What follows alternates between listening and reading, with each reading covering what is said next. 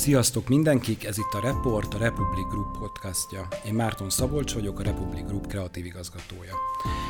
Ezt a podcastot most egy rendhagyó indítással fogom, fogom útjára bocsájtani, egy Göte idézettel fogok indítani, ami egy kicsit előre is fogja vetíteni a mai témánkat, és vendégemnek is üzenek ezzel a, ezzel a kis idézettel, és kicsit fogunk is róla beszélni. Götéltől származik az a gondolat, hogy az építészet kővé vált zene és erről beszélgetünk majd, ezt egy szép felütésnek gondoltam, mert hogy a mai adásban a magyar építőipar egyik, hanem a legmeghatározóbb alakjával fogunk beszélgetni.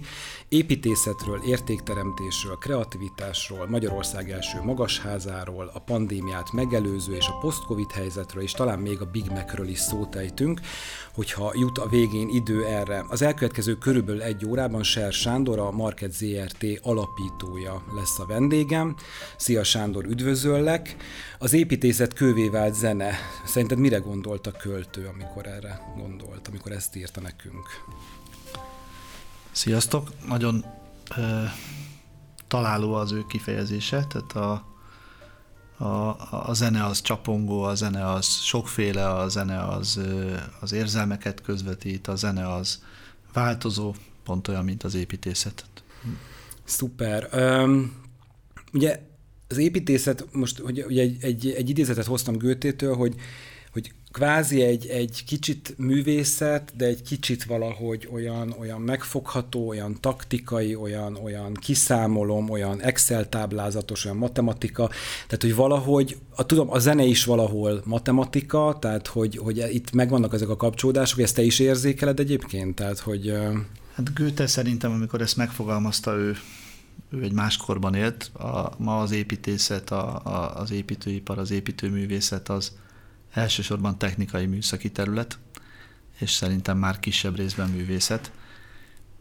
Végtelen sok szabályrendszer fogja össze, statika és, és, és számos törvényszerűsége van. Ez alapvetően inkább egy műszaki terület. Próbálunk belőle művészetet készíteni, nem könnyű, alapvetően döntő részben az életünk során műszaki és technikai és egyszerű műszaki épületek sokasága. Beleástam magam az elmúlt napokban egy kicsit a, a market történetébe, a te történetedbe, a projektjeitekbe, és, és találkoztam is egyébként ezzel a gondolattal, amit most megfogalmaztál, azzal kapcsolatban, hogy, hogy egy dolog, amit megálmodik valaki, és van a fejében egy kép azzal az épülettel kapcsolatban, és egy másik dolog, hogy az mennyire megvalósítható, hogy az, az a végén egyébként az az épület képes-e arra, és hogy ezekben a folyamatokban, amíg ebből az álomból vagy elképzelésből valóság nem születik, hogy rengeteg folyamaton megy keresztül ugye ez a, ez a dolog, és, és egyszerűen nagyon sok mindent figyelembe kell venni ahhoz, hogy, hogy a végén az eredeti elképzeléshez a legközelebb álló épület jöjjön létre, de hogy valószínűleg az egy nagyon fontos elem ebben, hogy és talán ezt fogalmaztad te magad is meg, hogy, hogy már ott figyelni kellene, amikor először elkezd álmodni a, az álmodó, az építész. Igen, ebben a szakmában az nagyon fontos, hogy a, ne az építéssel kezdjük, tehát örülök a lehetőségnek, hogy itt tudok beszélni, mert el tudom mondani, hogy hogyan lehet helyesen egy beruházást fölépíteni. Szerintem szakmai embereknek kell megfogalmazni, hogy mit szeretnének megvalósítani egy beruházónak összerakni egy programot, elemezni pénzügyi szempontból, használati szempontból, műszaki szempontból a legkülönfélébb érdekeket figyelembe véve. Ennek a végeredménye egy tervezési program. Itt kéne, hogy megérkezzen az álmodozó, aki erre a programra ráhúz egy olyan köntöst, ami a legszebb, a legjobb, a legkreatívabb abból a, de a tartalmat, azt a köntös mögött, azt látjuk, és az ott van, és hiszen az a cél, hogy az megvalósuljon. Ez szokott felborulni. Ekkor van sok probléma, amikor fordítva működik ez az egész. Ha helyes sorrend van, akkor, akkor a funkció, a műszaki és pénzügyi szempontok is érvényesülnek, és egy szép épület jön ki. Ha felborul, akkor sok kompromisszum születik. Az első vízió és a megvalósult épület között egy nagy szakadék mutatkozik mi a rossz példától már egyre jobban tartunk a jó példák felé. Sokat kell még tanulni ahhoz, hogy itt Magyarországon a jó példák valósuljanak meg döntő részben. Ez magyar sajátosság, tehát vannak országok, nem tudom, nyugatabbra, keletebbre, tengeren túlon, akárhol, ahol ez a folyamat már, már nagyon régóta így zajlik, és erre figyelnek, vagy azért ez mindenhol előáll, hogy Hát egy piacgazdaságban ö, szerintem ez sokkal szabályozottabb. Nekem az az érzésem, hogy ö, mint hogyha Tour de France-on még négy nappal, öt nappal később indultunk volna a mezőny után, tehát itt a rendszerváltás előtti szocializmusban a építőipar is egy viszonylag egyszerű, sok egyforma épület sokaságából álló szakma volt. Elindult nálunk a kapitalizmus rendszerváltás után, és, és tanuljuk ezt az egészet. Tehát a négy napos lemaradást a Tour de France-on ledolgoztuk, már csak egy-két nap lemaradásunk van, és hamarosan utolérjük a mezőnyt, akkor már úgy fogunk gondolkodni, mint ahogy külföldön ott ritkán hibáznak ebben a kérdésben. Most 15 lett egy fiatalemmel a Zsirón, úgyhogy, úgyhogy régen nem, nem hallottunk ilyet régen, úgyhogy sőt rózsaszín pólója is volt egy ideig, úgyhogy, úgyhogy beérjük akkor szépen. Jó, előre szaladtunk, ide vissza fogunk majd térni, de ez a podcast, ez mindig úgy indul egyébként, tehát az első kérdés az mindig az az, hogy hogy vagy. Tehát amikor érkezik hozzám egy vendég, vendég akkor meg szoktam kérdezni, hogy hogy vagy. Az elmúlt egy évben, vagy kicsit több, mint egy évben, ez a kérdés annyival egészült ki, hogy hogy bírod a, bezártságot, a home office-t, a nincs nyitva semmi, nem tudunk találkozni emberekkel. Most ugye túl vagyunk a nyitáson, kicsit mehetünk, kicsit kiszabadultunk. Hogy élted meg az elmúlt időszakot? Mennyire vagy egyébként pörgős, társasági, mozgós, mennyire hiányzott ez a dolog? Az építőiparban a home office az én elképzeléseim szerint nem létezik, tehát ugye az nem nagyon megy. Láttam ilyen mémeket egyébként a, a kőművesről, aki szeretett volna home office de nem sikerült. Nyilván vannak nálatok irodai ö, alkalmazottak, esetleg ott abban a formában megvalósulhatott. Szóval hogy élted meg ezt az időszakot, illetve hogy vagy most, amikor kinyitunk, amikor indul az élet, amikor lehet egy kicsit menni, milyen, milyenek voltak a, a napjaid az elmúlt időszakban? Nagyon mozgalmas életet éltem, én imádok utazni, mozgok, az utazással kapcsoltam ki magam, ehhez képest a Covid hozott egy nagy változást, maradj otthon, dolgoz otthonról. Az első hullámban megijedtünk, akkor, akkor viszonylag sok időt, három-négy hetet töltöttem otthon, miközben a építési helyszíneken komoly küzdelem zajlott. Ez rengeteg időt szabadított föl nekem, olyan olyan feladatok elvégzésére is jutott időm, amire régebben nem, hiszen állandóan mozgásban voltam. Így elolvastam az apró betűket, minden e-mailnek a végére értem, minden táblázatnak alaposan meg tudtam nézni az összes sorát, oszlopát, így, így kinyílt előttem egy, egy új terület, kinyílt előttem a világ. Fegyelmezett ember vagyok, tehát akkor sem viselkedem másképp, amikor Covid-mentes időszak van, tehát akkor is tudom, hogy mik a kötelességeim, mit kell elvégeznem ahhoz, hogy ez a rendszer, ez a gépezet, ami körülöttem van, az, az működjön, ne én legyek az akadály, ne én legyek a fék. Most ebben az időszakban megint a fegyelmezettség előjött. Nem volt könnyű időszak, de nem, nem éreztem egyszer sem úgy, hogy ne tudnám ezt elviselni, vagy ne tudnám normálisan elviselni, nem volt, nem volt ilyen kitörési szándékom. Most, hogy javul a helyzet, és, és, és nyílunk, kicsit úgy érzem magam, mint egy ilyen tavaszi virág, így, így a nyílási időszakban kezdem újra visszaszedni a szokásaimat, már, már nem minden estét töltök otthon, hanem már van olyan rendezvény, amire elmegyek, már van olyan, van olyan társasági esemény, amin részt veszek, ilyen rászoktatási időszakban vagyok, nem szeretnék átesni a ló túloldalára, a nagy bezártságból egy nagy nyitás legyen, próbálom ezt intelligensen, normálisan kezelni. Sok, sok teendőnk lesz most a elkövetkezendő időszakban, nem mindenki tudta ezt ilyen könnyen viselni, ezt a bezártságot, sokat kell foglalkozni a lélekkel, az emberekkel. Lehet, hogy fura a kérdés, de lehet, hogy többet dolgoztál? Nem lehet ez egészen biztos, tehát a 30-40 százalékkal biztos többet a mozgásban töltött időt, azt a, a Covid-nak azt az időszakát, amikor már ez az első pánikon túl voltunk, én végig az irodában, és különböző építkezéseinken töltöttem. Elmaradtak a, a nagy társasági események, elmaradtak a, az utazások, elmaradt egy csomó minden, ez gyakorlatilag kitöltötte a munka de, de ráéreztem egy, egy másik ízére, egy másik részére ennek a munkának, mint ahogy említettem, így, így hogy így egyre jobban megismertem a saját cégemet, egyre, jobb, egyre többet tudtam foglalkozni a, a, a részletekkel, úgyhogy egy, megtaláltam ebben a kihívást meg a helyet, úgyhogy egészen, egész jól belejöttem, egészen elkezdtem élvezni ezt a rossz időszakot is. Azért Netflix-eztél? Az őszintén bevallom, ez az egyetlen, ami kikapcsolt, tehát ez vesz le erről a pörgésről, tehát ez leveszi a fordulatszámomat, ezért, ezért igen, ezt Netflix-eztem, HBO Go, ami, amit... A végére belefér. szoktam tenni, de most ide fogom betenni, ajánlj nekünk valamit. Netflixről, HBO Go-ról, amit nem tudom, mostanában látta, és azt mondta, hogy fú, azt érdemes megnézni. Nekem egy három évadot élt meg, egy bűnügyi sorozat, The Sinner az volt a címe, szerintem tök jó az elsőt, egy Jessica Biel nevű színésznő játszotta és rendezte, ő volt a producer, tehát egy tök jó sorozat, ajánlom mindenkinek. Szuper, The Sinner, ne felejtsük el.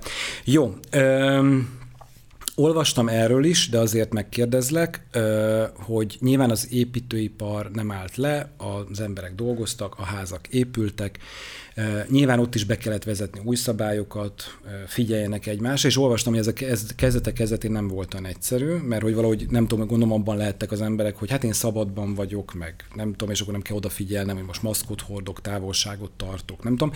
Mennyire lehetett ezt átvinni, mennyire volt nehéz átvinni a, azokon az embereken, akik az építkezéseken dolgoztak, most már megszokták, most már működik, és most már örülnek, hogy levehetik a maszkot a McDonald'snek köszönhetően, és itt most előbb behoztam a McDonald's-et, uh-huh. mint odaértünk Még egy nagyon jó kérdésem van a végére, de nem baj, nem. lelőtted, igen. A, a McDonald's kapcsán, miután ott a rendszer részeként folyamatosan kaptam az információkat, a Covid az már ott január-februárban megérkezett, Szingapurba, Hongkongba, Kínába, ezért a folyamatos tájékoztatás kapcsán én február közepétől már úgy éreztem, hogy itt valami baj lesz, megelőzve egy kicsit a magyar kommunikációt a az ottani tájékoztatások, a központból érkező útmutatások alapján már készültünk, úgyhogy mi az építőipari cégnél március első napjától folyamatosan egy ilyen katonai működésre álltunk át. Beléptetések, ellenőrzések, védekezés, hőmérsékletmérést elsőként vezettük be szerintem az építőiparban, leszabályoztunk szinte mindent, és elkezdtük védeni a kollégáinkat, az értékeinket, a működést, a működést tartottuk szem előtt, hiszen hogyha megállunk, akkor az egy ilyen nagy rendszer nem könnyen tud megállni, annak működnie kellene. Nagyon gyorsan reagáltunk, úgyhogy ezért a első számú szempont az volt, hogy védjük az, a, az emberi életet. A reakciók nagyon érdekes az építőipari munkások döntő része az első hullámot egyáltalán nem vette komolyan, miközben a most elnézést a megkülönböztetésért, de miközben a, az értelmiségi része végtelenül komolyan vette, és ott ilyet meg igazán. A munkás ember ott egyáltalán nem ilyet meg, és a fülebotját nem mozgatta. A második hullám volt ősszel az, ahol már egyöntetően mindenki odafigyelt, és ez a harmadik hullám hozta azt a változást, hogy, hogy a munkás ember is nagyon komolyan megijedt, és, és nagyon odafigyelt, és, és, és gyakorlatilag szinte minden szabályt igyekezett betartani. Nehéz, nehéz küzdelem volt, sokat tanultunk belőle, sok olyan, ez a katonai működés sok olyan elemet hozott, napi reggeli Teams értekezletek, 35-en a vonal végén, és már, már nem kell összeülnünk egy teremben. Rengeteg olyat tanultunk e-, ebből, amit aztán szerintem beépítünk a gyakorlatban, és hasznosítani fogunk a jövőben. Ezzel együtt nyilván jó, hogyha elengedhetjük ennek a rossz részét. Üm, ugye mindennek van pozitív vetülete, tehát nyilván ennek is volt pozitív vetülete, és most lehet, hogy városi legenda, de azért kérdezem, hogy amikor azt mondod, hogy kicsit ilyen katonai lett ez a dolog, egy építkezésnél azt gondolnám, hogy ez úgy mindig olyan. Tehát, hogy az jutna eszembe, hogy, hogy ott azért nagyon a bohóckodás, meg a nem figyelek oda, meg nem úgy csinálom, meg nem a csapatmunka, meg nem tudom, ott az ember életbe is kerülhet, meg nagyon sok pénzbe is kerülhet, meg nagyon sok mindenbe kerülhet, ha nem úgy működik a dolog. Szerinted ez hatással lesz? Tehát, hogy ez megy tovább, és mondjuk ez a fajta szabályozottság, hogy figyelem a, a, a munkás embereket, akik az építkezésen dolgoznak, hogy azt csinálja, úgy csinálja, úgy figyel oda. De itt balesetvédelemtől elkezdem, mert ugye az is olyan, hogy most a, van kedven felvenni azt a bakkancsot, vagy nincs. Rajtam van a sisak, vagy nincs rajtam a sisak. Tehát, hogy ez jön veletek tovább, és mondjuk ezt jobban figyelitek, és ez egyébként a későbbiekben jó, jó is nektek egyébként, hogy erre jobban oda, odafigyeltek, emberek, vagy visszaállunk oda, hogy azért nem olyan szervezet, meg nem olyan fegyelmezett. A, az építési terület az, az, az mindig is egy ilyen katonai övezet volt, tehát ott mindig is rend, rendnek kell lennie uh-huh. munkavédelmi szempontból is, irányítási szempontból, szervezési szempontból is. Az szerintem egy szintet lépett, uh-huh. nem, nem többet, és ezen a szinten meg fog maradni. Biztos jobban fogunk figyelni a, a, erre a fertőzés veszélyre, egészségvédelemre, ez, ez, ez, ez, ez jelentett egy szintkülönbséget. Ami érdekes viszont, hogy a, az iroda az nem így működött, az iroda az mindig laza, könnyed, könnyedebb. Én óriási hangsúlyt fektetek arra, hogy aki az építkezésen dolgozik, az, az tisztelje az irodát, aki az irodában dolgozik, az nagyon tisztelje az építési helyszínt, hiszen ebben a, ebben a rendszerben óhatatlanul mindenki a másikra támaszkodik. Az irodában ezt a lazaságot felváltotta szintén ez a katonai rend és ez a katonai fegyelem a belépésnél, a, a maszk használat és sorolhatnám. Ott azt gondolom, hogy ott többet megőrzünk ebből, ott két szintet lépünk följebb, ott, ott, ott nem biztos, hogy, hogy, hogy az a lazaság még egyszer, még egyszer visszatér, vagy ha visszatér, akkor másképp egy kicsit. Tehát azt gondolom, hogy, hogy, hogy már, már lesznek olyan alapértékek, amik beépülnek. Az építési helyszínen nincs lemaradás, tehát ott, ott, ott mindig, mindig a rend az első. No, a, utazunk az időben egy kicsit, vissza fogunk menni a kezdetekhez, és erre hoztam egy idézetet neked, Norman Fostertől, akinek az irodájával egyébként nektek volt is kapcsolódásotok, tehát hogy nem véletlenül hoztam ezt az idézetet. Mint építész a múlt tudatában tervezed a jelent, ami lényegében az ismeretlen jövő. Ez a ez az ő mondás, ami nekem nagyon-nagyon megtetszett. De nem erről az idézetről fogunk beszélni, hanem én azt írtam ide, hogy mit jelent neked, te mérnök ember vagy, mit jelent neked mérnöknek lenni, tervezni, nyomot hagyni egy város életében, történelmében, illetve ide csatolnám a marketnek a szlogenjét, amit én nem is szlogennek neveznék, mert minden, amit elolvastam tőled, abból egy ilyen iszonyú szenvedély sugárzott, és azon gondolkoztam, hogy, hogy ez nagyon klassz lehet, hogy valaki ilyen régóta ebben van, és ezt tanulta, és amiből azt gondolom, hogy sok-sok éve, évtizede van ebben a dologban, és még mindig azt éreztem, hogy alkotni, hogy tervezni, hogy szépet, hogy jót, hogy izgalmasat, hogy nem tudom. És ugye az a szlogenetek, és én krédónak, hitvallásnak fogalmaztam meg, ami szerintem a te hitvallásod is lehet, ez az építeni szeretünk, és emóció van benne, és nekem az előbb beszéltünk arról, hogy művészet vagy nem művészet, szóval nekem kicsit művészet is van benne. Tehát hogy kezdődött ez az egész, honnan jön az építés, honnan jön a szerelem így az alkotás irányába. Ha egy kicsit arról mesélni, hogy hogy jutottál el ide, akkor az nagyon jó lenne. Hát ez egy nagy lehetőség, köszönöm. A, azban a, a szocializmusban jártam iskolába, még főiskolára is ott jártam, kicsit kilátástalan volt, két-három munkahely mutatkozott előttünk, ahol el tudunk helyezkedni. Azonnal bevittek katonának a főiskola után, mire leszereltem rendszerváltás, világútlevél, vasfüggöny leomlása, és, és az a munkahely, akivel megállapodtam a bevonulás előtt, az gyakorlatilag megszűnt, vagy, vagy privatizáció előtt állt, és nagy átalakuláson ment át. Munkahelyet kerestem, találtam ö, munkahelyet, az első magánvállalatot szinte, a, az építőiparban a rendszerváltás után.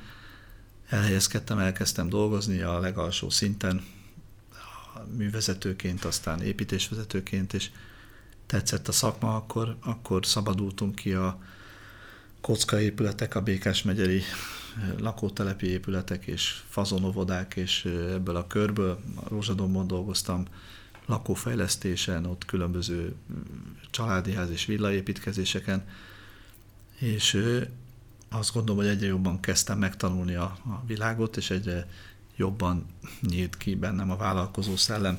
Valahogy ez mindig bennem volt, mindig ötleteim voltak, mindig akartam valamit létrehozni, mindig, mindig volt valami más, valami új.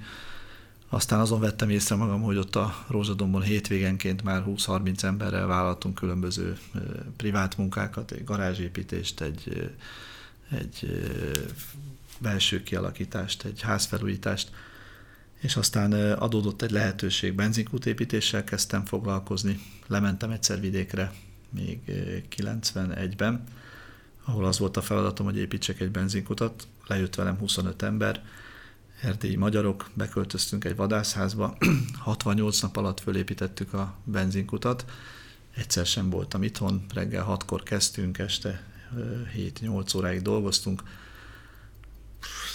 nagyon rövid idő alatt elkészült a benzinkút, a, a tulajdonos eladta a benzinkutat, sok pénzt kerestünk, én is, az emberek is, kezdődött a következő, nagyon megtetszett, így belekerültem egy olyan spirálba, egy felfelé húzó spirálba, ahol, ahol azt csináltam, amit szeretek, jött a sikerélmény, pénzt kerestem, kreatív volt, változatos, egyszer Vas megyében dolgoztam, aztán utána fölkerültem Budapest, aztán következő megye, nagyon-nagyon tetszett, nagyon élveztem, és hát mindenhol az volt a feladat, itt még egy gyors kitérő, akkor katona voltam, akkor bementem a laktanyába, egy ilyen munkásszázadnál dolgoztam, és beértem reggel fél nyolcra, kérdeztem, hogy mi a feladat. Mondták, hogy hát ma pont ugyanaz, mint tegnap, igazából nem csinálunk semmit, de hát ülj le, nézd meg, nyugodtan itt ne ugrálj.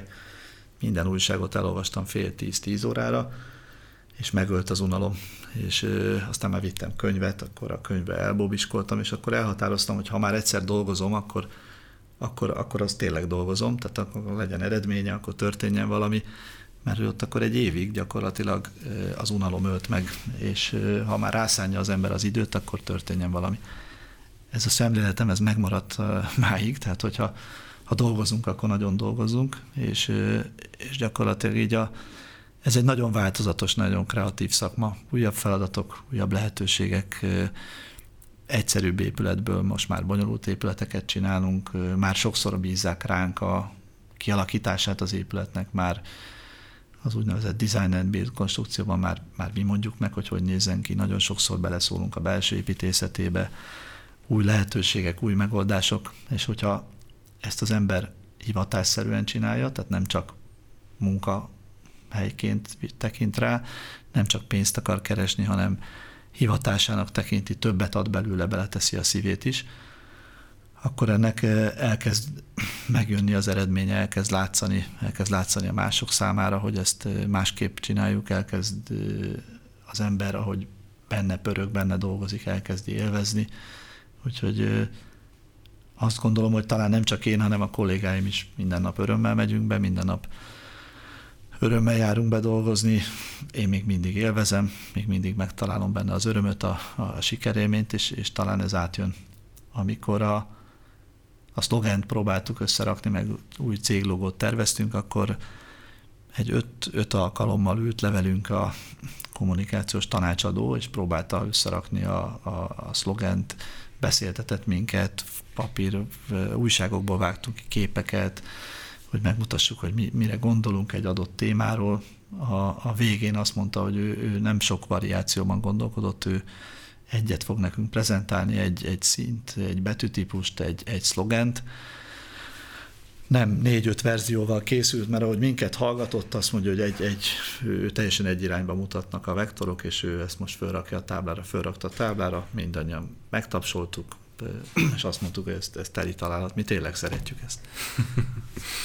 Úgy kell elképzelnem, a mai napig nagyon régóta csinálok, vagy foglalkozok reklámokkal, és nem tudom, meglátom a City Light-omat, a billboardomat, egy tévében egy reklámot, nem tudom, és én a mai napig úgy, úgy nem tudom, ez egy klassz érzés. Ez úgy kell elképzelni, hogy az a benzinkút, az létezik még? Az abszolút. Létezik. Én, én Jártál mindig arra? Ott tankolok, mindig ott ha arra járok a környéken, én valahogy mindig arra kanyarodom, még 50 kilométert is arra. Ezt úgy kell elképzelni, hogy úgy mész a városban, nem tudom, és egyszer csak az van, hogy te ez hozzánk kötődik és úgy nézel rá, és kicsit a gyereked, nem tudom, tehát hogy van ez a más, jaj, más, hogy csinál. Na, az ott az a részed, azt most már nem úgy csinál. Ez így kell elképzelni? Abszolút. Tehát a, arra vagyok a legbüszkébb, hogy ezt nem csak én gondolom így, hanem, a, hanem az anyagbeszerző kollégám is, vagy a, vagy a, a számviteli munkatárs is. Tehát, hogy hogy, hogy egy, egy csomó embert sikerült úgy belelkesítenem a környezetemben, hogy egy, mindenki egyöntetően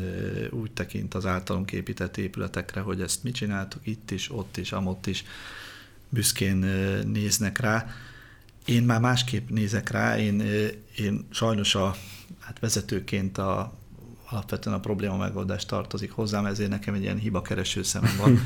Tehát ezért én az épületek többségére már úgy nézek, hogy ezt nem biztos, hogy így kellett volna kicsit már más eljárást csinálnék, szólni kellett volna az építésznek, hogy ezt másképp csináljuk, ez, ez, ez jobban néznek így, de ezzel együtt a, az a hihetetlen töltést ad egyébként ez a ez, ez, hogy az ember el tud autózni, és vagy el tud gyalogolni, el tud sétálni az épületek előtt, amit épített, ez, ez nagyon-nagyon sok pluszt ad. Átragadt a gyerekeimre, a családomra, tehát így mindenkire. Gondolom, hogy amikor már te, mint tulajdonos, meg, meg az egész szervezetnek a vezetője, a feje. Gondolom, hogy ilyenkor egyre távolabb kerülsz attól, hogy te leülj a papír elé, vagy vonalakat húz, vagy kitalálj, vagy nem tudom, az előállhat, vagy az előfordulhat, hogy te még tervezel, vagy már csak az álmaidban van tus a kezedben, meg vonalzó, meg nem tudom, tehát hogy ez így lehetséges, van, van még ilyenkor, van ilyen, hogy vagy, vagy ha ránézel egy tervre, akkor úgy nézel rá, vagy, vagy ilyenkor már ez, ez nem ez a része van meg? Lehet, hogy egy kulisszatitkot fogok most elárulni, de nálunk hagyományos értelemben vett főnök nincs. Tehát én, én, én dolgozom, ha, ha effektív dolgozom, tehát olvasom a táblázatokat, írom az e-maileket, és, és részt veszek bizonyos folyamatokban. Ezen belül minden olyan stratégiai pontot egy-egy munkánkon beazonosítok, ahol szerintem az én személyes jelenlétemre vagy figyelmemre szükség van ez néha a legkülönfélébb, tehát ha most a MOL Campus-t vesszük elő, ott például az üveghomlózat, vagy hogyha a multicsarnokot nézem ott a belső építészet, és, és azokon a területeken én, én ott ülök a tervek fölött, néha én viszem haza a terveket, és én teszek javaslatot, én, én rakom össze a koncepciót, és, és ezt megkövetelem minden kollégánktól. Egy-egy esetben fordul elő, hogy ebben az organikusan fejlődő cégben kívülről érkezik egy, egy vezető, vagy egy középvezető, vagy felsővezető, ritka, nekik komoly ö, probléma elmagyarázni, hogy itt, itt most nem titkárság lesz, nem lesz titkárnője, itt, itt, dolg, itt ő, ő, ezt ő gépeli majd le, uh-huh. ezt ő küldi el, ezt ő csinálja meg. Tehát ezen elv alapján én, nekem konkrét ö, személyes feladataim vannak, sok feladatom van, úgyhogy benne vagyok a napi életben. Én nem tudok tulajdonosként viselkedni. Azt egy másik két évvel ezelőtt kezdtem el megtanulni, hogy milyen tulajdonosként viselkedni, de majd odaérünk. Én, én ebben a market csoportban egy dolgozó vagyok, egy fontos eleme, de itt nem tulajdonos vagyok, itt dolgozó vagyok, itt egy vezető vagyok, egy hasznos elem, és minden nap teszem a dolgomat és a munkámat. Hm. Magadnak építettél már valamit? Igen, építettem sok, tehát épít persze, tehát házat, nyaralót, szállodát, tehát sok mindent. Ezt, ezeket élvezem a legjobban. Igaz, hogy az elsőt az ellenségünknek, a másodikat a barátunknak, a harmadikat magunknak építjük? Nem, mert biztos hallani fogja most ezt a barátom. Tehát az elsőt a barátom vette meg az első házat, amit építettem, ezért én megcseréltem ezt a dolgot az elsőt a barátomnak a másodikat megtartottam, és a harmadikban élek, tehát a, de ezeket a munkákat élvezem a legjobban. Itt aztán sok kompromisszum van a családdal. Most a kompromisszumok többsége abból adódik, hogy, hogy itt is racionális döntéseket vagyok hajlandó csak hozni, és a racionális döntéseket később megbánjuk, hogy, hogy ezt nem így kellett volna, de, de, de, de nem fog kibújni a bőrömből már.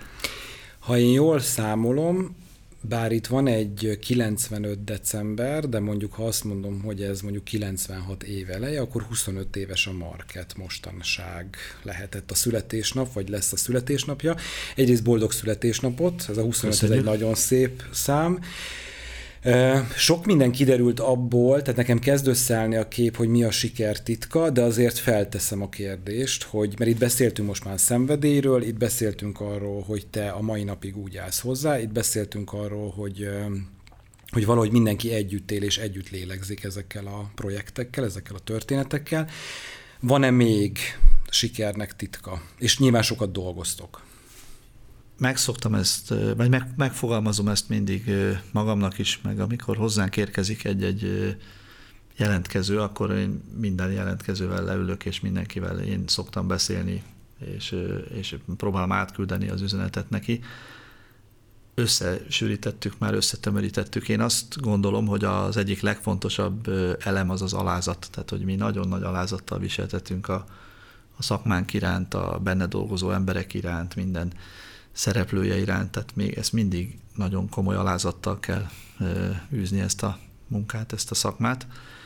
Aztán nagyon fontosnak tartom a, a szorgalmat, ezt úgy szoktam megfogalmazni a kollégáimnak, hogy mi egy, mi egy munka alapú cég vagyunk, tehát a munka az egyetlen esélyünk, hogy, hogy valamit változzon a környezetünk, változzon a világ, valamit jobbá tegyünk ebben a világban, szorgalmasan dolgoznunk kell, el kell végeznünk a, a munkánkat, a napi penzumot, a, a terveinket teljesíteni kell, tehát a munka visz minket előre, és a harmadik, amit, amit kiemelnék, az a minőség, tehát hogy abban nincs kompromisszum, tehát mi, mi nagyon-nagyon szenvedünk akkor, hogyha valamit nem sikerül elsőre jól megcsinálni, kiavítjuk, kicseréljük, addig dolgozunk, amíg az a, amit csinálunk, az nem lesz a legjobb tudásunk szerinti, és nem hozzuk ki belőle a legjobb minőséget. Simán becseréljük a pillanati pénzügyi előnyt a, a minőség érdekében, a minőség oltárán, mert azt gondolom, hogy ez, ez visz előre, ez marad fönt, ezt, ezt próbálom tanítani a kollégáimnak verbálisan is, szóban is számos, számos olyan lehet, eszközön keresztül, ami, ami utána megmarad a fejükben. Két dolog is lesz. Az egyik egy heppem, ami egy sztereotípia, és rengetegen utálnak érte, de, de mindig bedobom. Az új generációban ezt látod? Én pedagógus lennék alapvetően, és és hiszek nagyon sok mindenben, amit a, az új generáció képvisel, és mégis néha van az az érzésem, hogy nagyon könnyen fárad, nagyon könnyen válik dekoncentráltá. Az alázatot nem érzékelem, tehát azt érzékelem valahogy, hogy ide nekem a világot, én megjöttem, tapasztalat az nem érdekes, nem tudom, tehát nyilván ezek a fiatalok hozzátok is bekerülnek. Nyilván keresztül mennek szűréseken, meg beszélgetéseken, stb. De hogy látod, hogy változ, változott ez generációról generációra, vagy megtaláljátok azokat az embereket, akik 25 év múlva úgy fognak beszélni erről, mint hogy most te beszélsz? Hát minden eszközt elkövetünk, hogy megtaláljuk ezeket az embereket. A jelenséget azt ismerem, amiről beszélsz, egy napok benne élek, tehát nem nem vagyunk könnyű helyzetben. Sokat szelektálunk, sokat próbálunk keresni, hogy olyan embereket vegyünk magunk köré, akik ezt a szellemiséget átveszik. A mai fiatalokhoz azonban alkalmazkodni is kell, tehát elkezdtünk mi is változni, elkezdtünk átgondolni működési formákat, hogyan tudunk korszerűbbek lenni, hogyan tudunk hozzájuk idomulni egy kicsit jó úton járunk, én azt hiszem, hogy meg fogjuk találni az arany középutat, de az biztos, hogy ma nagyobb energiát viszel az, hogy megtaláljuk azokat az embereket, akiknek a szemében csillog a fény, és nem csak délután 5 óráig, és aztán utána nagyon nehezen tudjuk újra csiszolni másnap reggel, hanem, hanem akik, akik hivatásként tekintenek erre.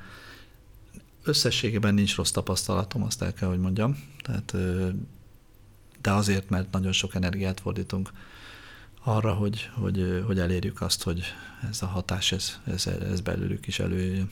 Tehát a keresésre és a megtartásra, ha megtaláltatok a megtartásra is. Igen, a megtartás, hozzájuk való idomulás, olyan megoldások keresés, ami őket is leköti, és, és mégis valahogy beszippantjuk bonyolultabban, nehezebben, régebben sokkal könnyebben beszippantott a, a teljesítmény, a, a lelkesedés a kollégákat, de őket is, a fiatalokat is be lehet, csak jól, jól kell közelíteni. Ezt tanuljuk, tehát azt nem mondanám, hogy nálunk a bölcsekköve, de hogy, de hogy dolgozunk rajta erősen, és, és vannak ebben sikereink, nyilván kudarcaink is, de többségében sikereink, az biztos.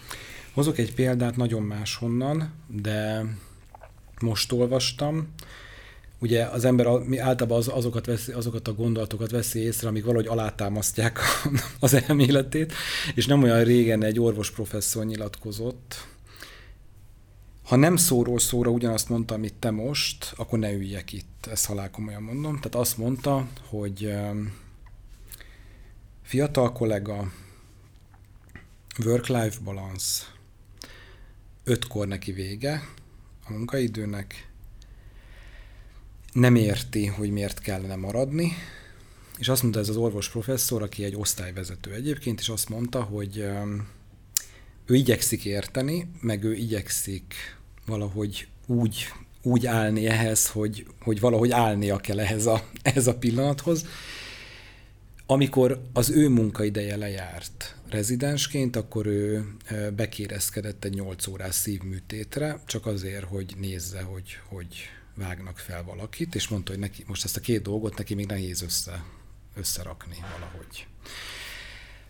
Na most ez a, ami, az a történet, kicsit az a történet, amiről te beszélsz. A, de hogy a renomémat egy kicsit javítsam, mert, mert, mert mindenki azt hiszi, hogy én valami fiatal generáció gyűlölő vagyok, de ez nem igaz egyébként. Mi az, ami, amit viszont behoz a fiatal generáció? Mert ugye minden érmének két oldala van, tehát hogy, hogy lehet, hogy ez náluk máshogy működik, vagy lehet, hogy máshogy kell rájuk figyelni, viszont nyilván hoznak valami újat, valami, valami mást, mert ők már nem tudom, digitális korban nőttek föl, más a látásmódjuk, nem tudom, világot látottabbak, nem tudom. Érzékeled-e azt, hogy az új generáció az, az, az más oldalról viszont hoz valami egészen mást, mint ami, amit mondjuk azok, akik 30-40 évet csinálják? Hát ha most itt nagyon őszinte vagyok, akkor nekem ez a fiatal generáció azt hozta, hogy hogy lehet, hogy igazuk van, és lehet, hogy figyelni kell arra, hogy nem csak munkából áll az élet, úgyhogy a legnagyobb változást azt hozta az életünkbe, hogy elkezdünk arra figyelni, hogy, hogy fejezd be, ha nem ötkor, hatkor fejezd be, fejezze be a lelkes is, de kezdjen el töltődni, kezdjen el mással foglalkozni. Most nekem az okozza a legnagyobb fejtörést, hogy hogyan tudom úgy át szervezni itt a Covid utáni időszakban a, a céget, hogy, hogy elegendően, sok kellő létszámmal legyünk, elegendőek legyünk, sokat dolgozunk, de a szabadidőmben meg jó életminőséget éljünk. Úgyhogy erre helyezem a legtöbb hangsúlyt most, tehát azt látom, hogy ez lett az idei év kihívása, vezetői kihívása számomra. Ezt tőlük tanultam, aztán ezt a digitális területet, ezt, ezt ők nagyon ügyesen, nagyon jól csinálják, nagyon, nagyon professzionálisak ebben, már ebbe születtek, ez, ezt ebben, ebben sok segítséget kapunk tőlük, tehát össze kell rakni egy, egy, egy projekttímet valamilyen modern dolog bevezetésére, abban biztos, hogy több fiatalt igyekszem betenni, mint, mint tapasztalt kollégát. Én nekem a leg, legnagyobb felismerés az volt, hogy, hogy lehet, hogy igazuk van. Tehát lehet hogy, lehet, hogy nem csak erre kell építeni, és nem csak erre kell alapozni, és, és kezdjem inkább hozzájuk igazítani a többieket.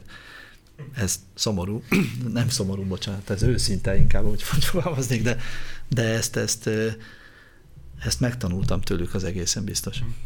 Én mindig rájövök egyébként, hogy irigy vagyok. Az, van, szerintem én irigylem őket.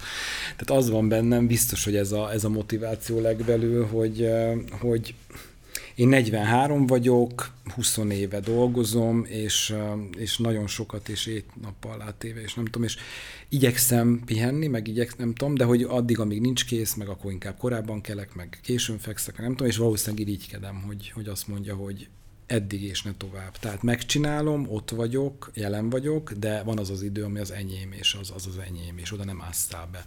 Szóval ez egy ilyen, ez egy izgalmas dolog. Jó, ha már itt kicsit beszélünk a, arról, hogy fiatalok, meg csapat, meg szervezés, meg, meg odafigyelni arra, hogy hogy működik a cég, milyen emberek dolgoznak ott, akkor ne kerüljük meg a, egy kicsit ezt a munkaerő történetet, mert hogy ez egy fontos történet. Egyrészt kapcsolódok az előző gondolatodhoz, ez a digitalizáció, meg fiatalok. Olvastam, hogy nem annyira tartasz a robotoktól, akik majd házakat fognak építeni, tehát hogy ez a félelem, ez a félelem nincs benned. Sokan voltak nálam, akik arról meséltek, hogy húha, mit fog kiváltani majd, a robotok kit váltanak ki, meg hány embert fognak, hány ember munkáját fogják elvégezni, stb nem látom még én sem, tehát hogy igyekszem magam elé képzelni, hogy milyen lenne az, vagy elképzelhető az, hogy egyszer robotok építenek házat, vagy ilyesmi, még nem látom, lehet, hogy majd egyszer létezik ez a technológia, nem tudom.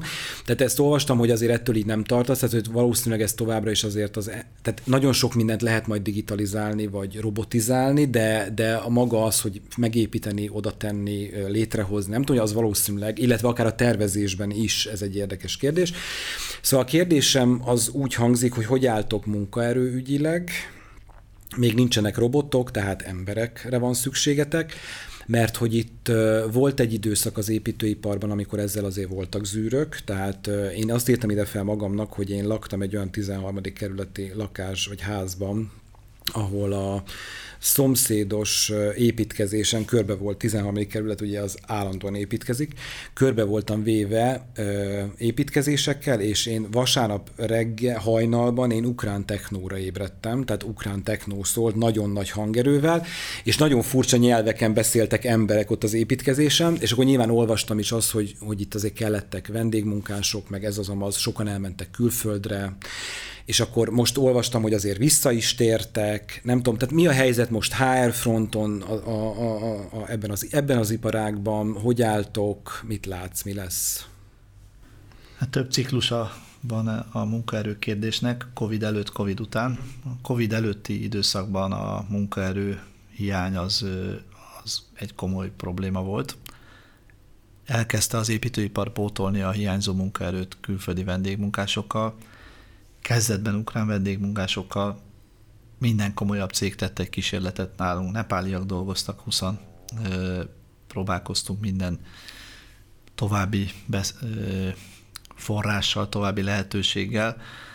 Az ukránok váltak be, ők bár képzett szakember a, alig-alig van köztük, tehát ö, agrármérnöktől kezdve a tanítón át, a legkülönfélébb emberek, de egy dolog jellemző, őket dolgozni akarnak, meg akarják tanulni, amit csinálnak, dolgozni jöttek, szívük, lelkük benne, tehát ezért minden kalapot meg lehet emelni előttük, és ők pótolták a hiányosságukat. Így Covid előtt az építőipar nagyjából alkalmazkodott a munkaerő helyzethez.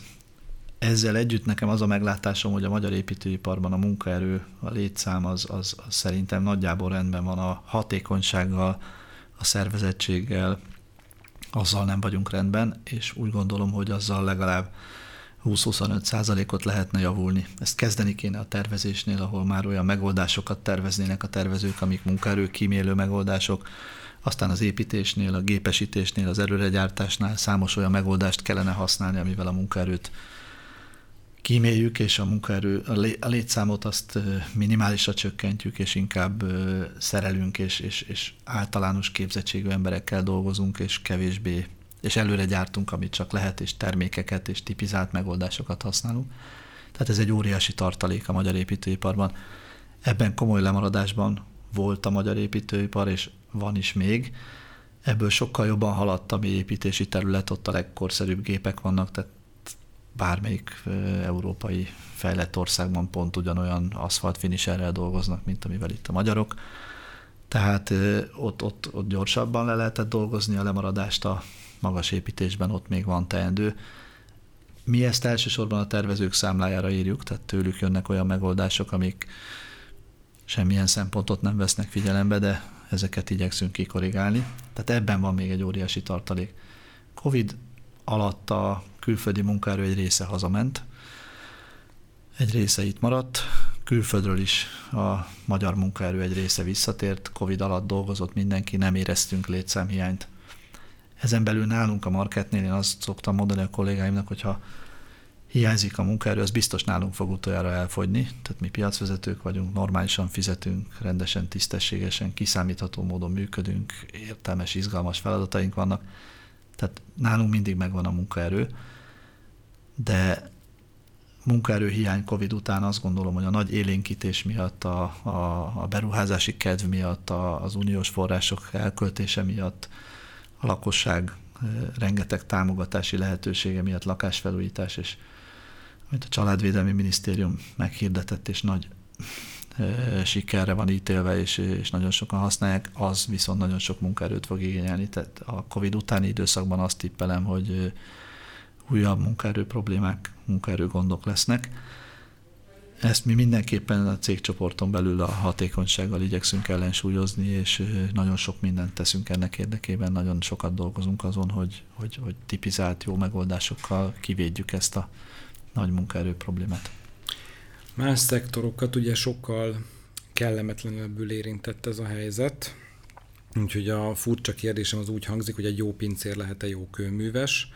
Megjelentek-e nálatok ebben az időszakban más szektorokból arcok, akik azt mondták, hogy hát ha most ez van, akkor én most jönnék építeni? Van szerintem az építőiparban nagyon sok pálya elhagyó és más területről érkező ember, nálunk kevésbé.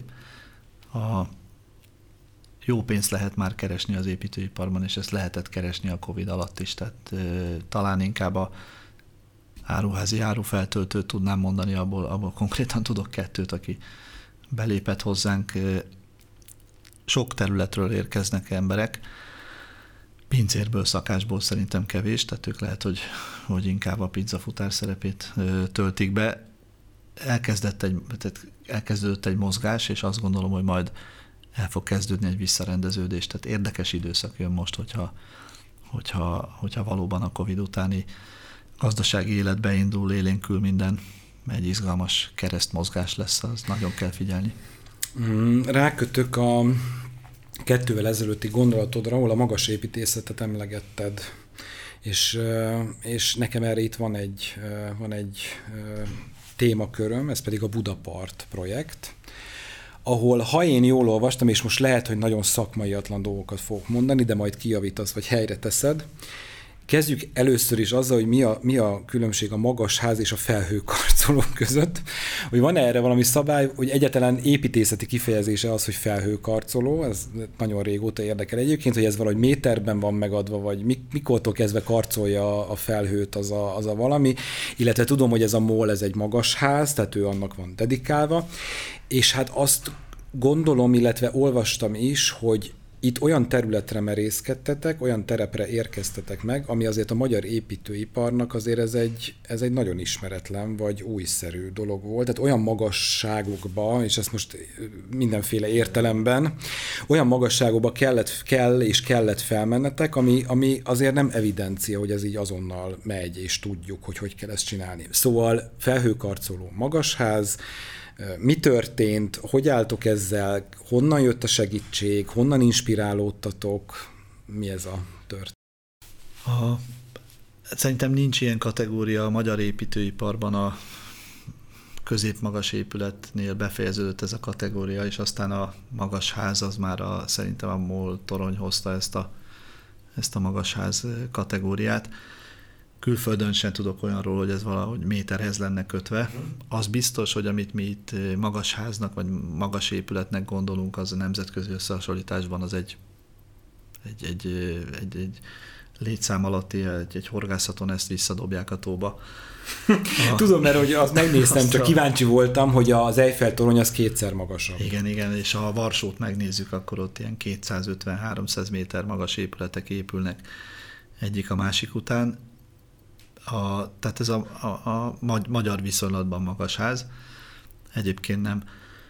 Meg, kellően meg voltunk ijedve tőle, amikor már e, látszott, hogy a, a MOL a tender kiírására készül, akkor mi, mi elkezdtünk felkészülni, és, és nagyon sokat próbáltunk ebből tanulni Egyrészt először elkezdtünk olyan kollégát keresni, aki részt vehetett, magyar kolléga, aki valamilyen külföldön dolgozhatott ilyen építkezésen, ilyen épület beruházásán. Nagy nehezen találtunk két-három embert, de nem tudtuk külföldről hazacsábítani őket. Aztán azonnal stratégiát váltottunk, és elkezdtünk mi kiutazni. Kollégáim voltak Németországban, Lengyelországban magasházépítkezéseket megnézni, szerkezetépítést megnézni. Voltunk komplett műszaki menedzsmenttel Dubajban, ott sikerült följutnunk komoly építkezésekre, komoly magasságokba, még hol méret fölé is 200 méteres, vagy 200 méteres színnél tartott egy szerkezetépítés, amit meg tudtunk nézni ott élőben, nagyon sokat segítettek, magyaráztak nekünk, félelmünkben megállapodást kötöttünk és együttműködünk egy, egy nagyon komoly japán építőipari céggel, akinek a magyar vállalata és a japánok adnak nekünk szakmai tanácsokat. Ezzel készültünk, hogy a tenderben jól tudjunk helytállni, tehát nagyon sokat foglalkoztunk vele, nagy alázattal, nagyon nagy ö, odaadással. Aztán elindultunk a tenderben, ott nyertünk egy két, azt hiszem, két nemzetközi cég előtt, és, és aztán ugyanezzel az odaadással készültünk minden egyes elemére. Van benne néhány szakmai bravúr, most még fél, fél távnál tartunk, tehát a szerkezetépítésre tudjuk azt mondani, hogy, hogy elkészült, és a szerkezete az, az, az megvalósult, abban nagyon sok nem látott, eddig nem látott megoldás van, és ezt meg kellett tanulni. Ez kicsit olyan ez a pont most használtam egy belső értekezleten ezt a poént, hogy mint az esti iskola, tehát hogy este tanulunk, nappal dolgozunk, tehát amit este elolvasunk, azt másnap meg kell csinálni, így leegyszerűsítve a folyamatot. Annak idén így... az orosz tanárok voltak így, hogy két leckével jártak a angol, az angol órán a, a diákok előtt. Hát ez, ez a picivel talán jobban elő, elő vagyunk, de azért ez, ehhez minden egyes eleméhez hozzá kellett olvasni, fel kellett készülni, de miután itt, mi ezt nagyon szeretjük csinálni, mi ezt nagyon akartuk csinálni, és nagyon akartuk jól csinálni, csomó sikerélmény ér minket. A szerkezetépítés, tehát szinte minden eleménél azt találjuk, hogy miután nem volt ennek előzménye a magyar építőiparban, ezért mindig valahogy külföldre vezetnek a szálak. Tehát, hogyha például a liftet akarunk egyeztetni, akkor a magyar liftes, hiába nagy multicégek, magyar lányvállalatai ilyen liftet nem csináltak még, ezért mindig külföldiekkel beszélünk, velük egyeztetünk. És a szerkezetépítésnél is a magyar zsalú forgalmazókkal nem boldogultunk, és már a külföldi lányvállalataikkal egyeztettünk, és amit velük kikísérleteztünk és összeraktunk, azt, azt sikerült olyan jó szintre fejleszteni, hogy, hogy annyira lerövidült a, a egy színnek a megépítése, hogy ők, ők már azzal kerestek minket itt a munka vége felé, hogy ők beajánlottak minket Németországba, menjünk ki az arab térségbe, mert ugye ennyi idő alatt nem csinálják mások. Tehát, hogy ott, ott kétszer annyi ideig tart egy szint, és hogy hát, hogyha így ezt mi ilyen ügyesen csináljuk, akkor ezzel sok pénzt kereshetnénk. A, van egy ilyen ez magy... a félelem így üldözi az embert. És de van egy ilyen magyar virtus, nem? Tehát, hogy, de, hogy nem, tehát, hogy az de, van, de, hogy de. kicsit így hátulról indulunk, de azért a végén de, úgy befutunk azt, ott. Ezt én, én, én, én, én, minden nap élem ezt a, tehát mi minden nap így akarunk dolgozni, hogy még most nem tudjuk, de hogy a legjobbak szeretnénk lenni benne, az, az biztos. És ebben most így egy pár azt már csak, még csak a szerkezetépítésnél, de egy pár, pár eset már, már megvan. És miután el, esett már róla szó, de, de nagyon bonyolult és nagyon komoly automatizálás és épületirányítási rendszer van, azt se csinálták még Magyarországon senki ilyet, ezért azt is tanulják és csinálják közben, de nagyon jól haladnak, és szinte minden területen így vagyunk ezzel az épülettel. Bízom benne, hogy a végeredmény, végeredmény jó lesz, tudom, hogy megosztó az épület, én ezzel együtt úgy gondolom, hogy minden városnak kell, hogy legyen egy, egy modern városrésze, egy üzleti negyede. Nekünk sajnos azt adta az élet, hogy az üzleti negyedünk az 6 km hosszú, a Váci útnak hívják, és egyetlen nem tudom leszúrni a tűt, hogy itt a közepe, vagy nem tudok úgy kimenni, hogy, hogy, hogy ott úgy érezzem, hogy egy üzleti negyedben vagyok, mert akkor ahhoz 6 kilométert kéne sétálnom.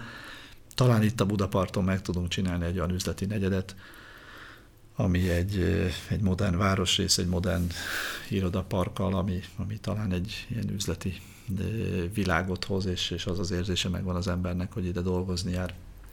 A veled való beszélgetést vártam talán a legjobban. Azért, mert olyan dolgokról szeretek a legjobban beszélgetni, amiről nem sokat tudok. Mert mindig tanulok, és az engem érdekelnek, minden, minden új információval, hogy az érdekel. Itt most megint van egy rakat kérdésem.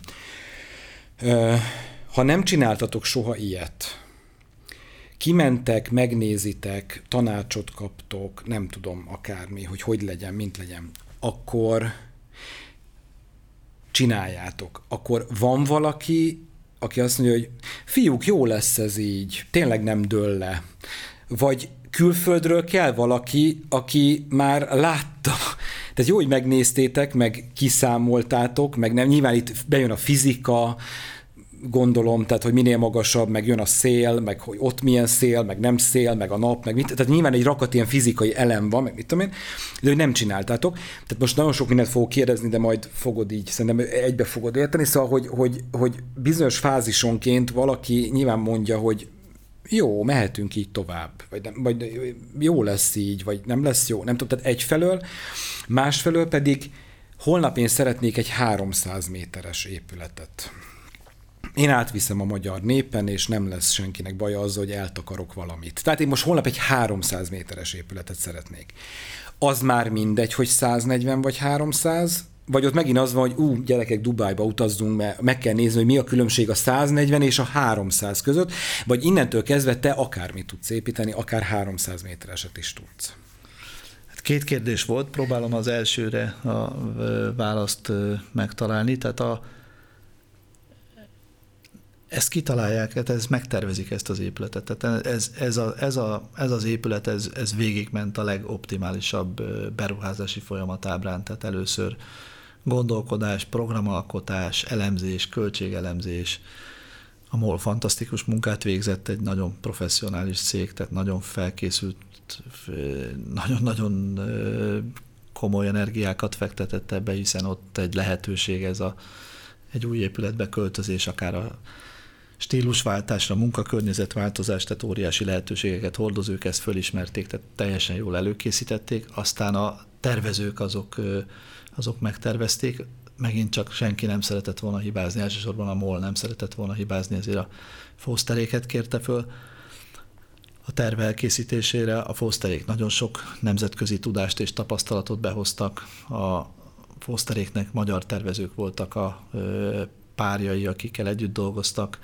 A magyar tervezők is nagy alázattal fordultak a beruházás felé, ketten együtt összeraktak egy, egy tervet, egy, egy jó tervet. Amikor mi a kivitelezésnél érkezünk, akkor, akkor alapvetően a többsége ki van találva. Ahogy haladunk területenként, a tervet igyekszünk megvalósítani, ahhoz hozzá tenni néha, észszerűsíteni és, és piciket módosítani, azt kontrollálják műszaki ellenőrök. Itt, itt gyakorlatilag velünk együtt mindenki fölnőtt a feladathoz.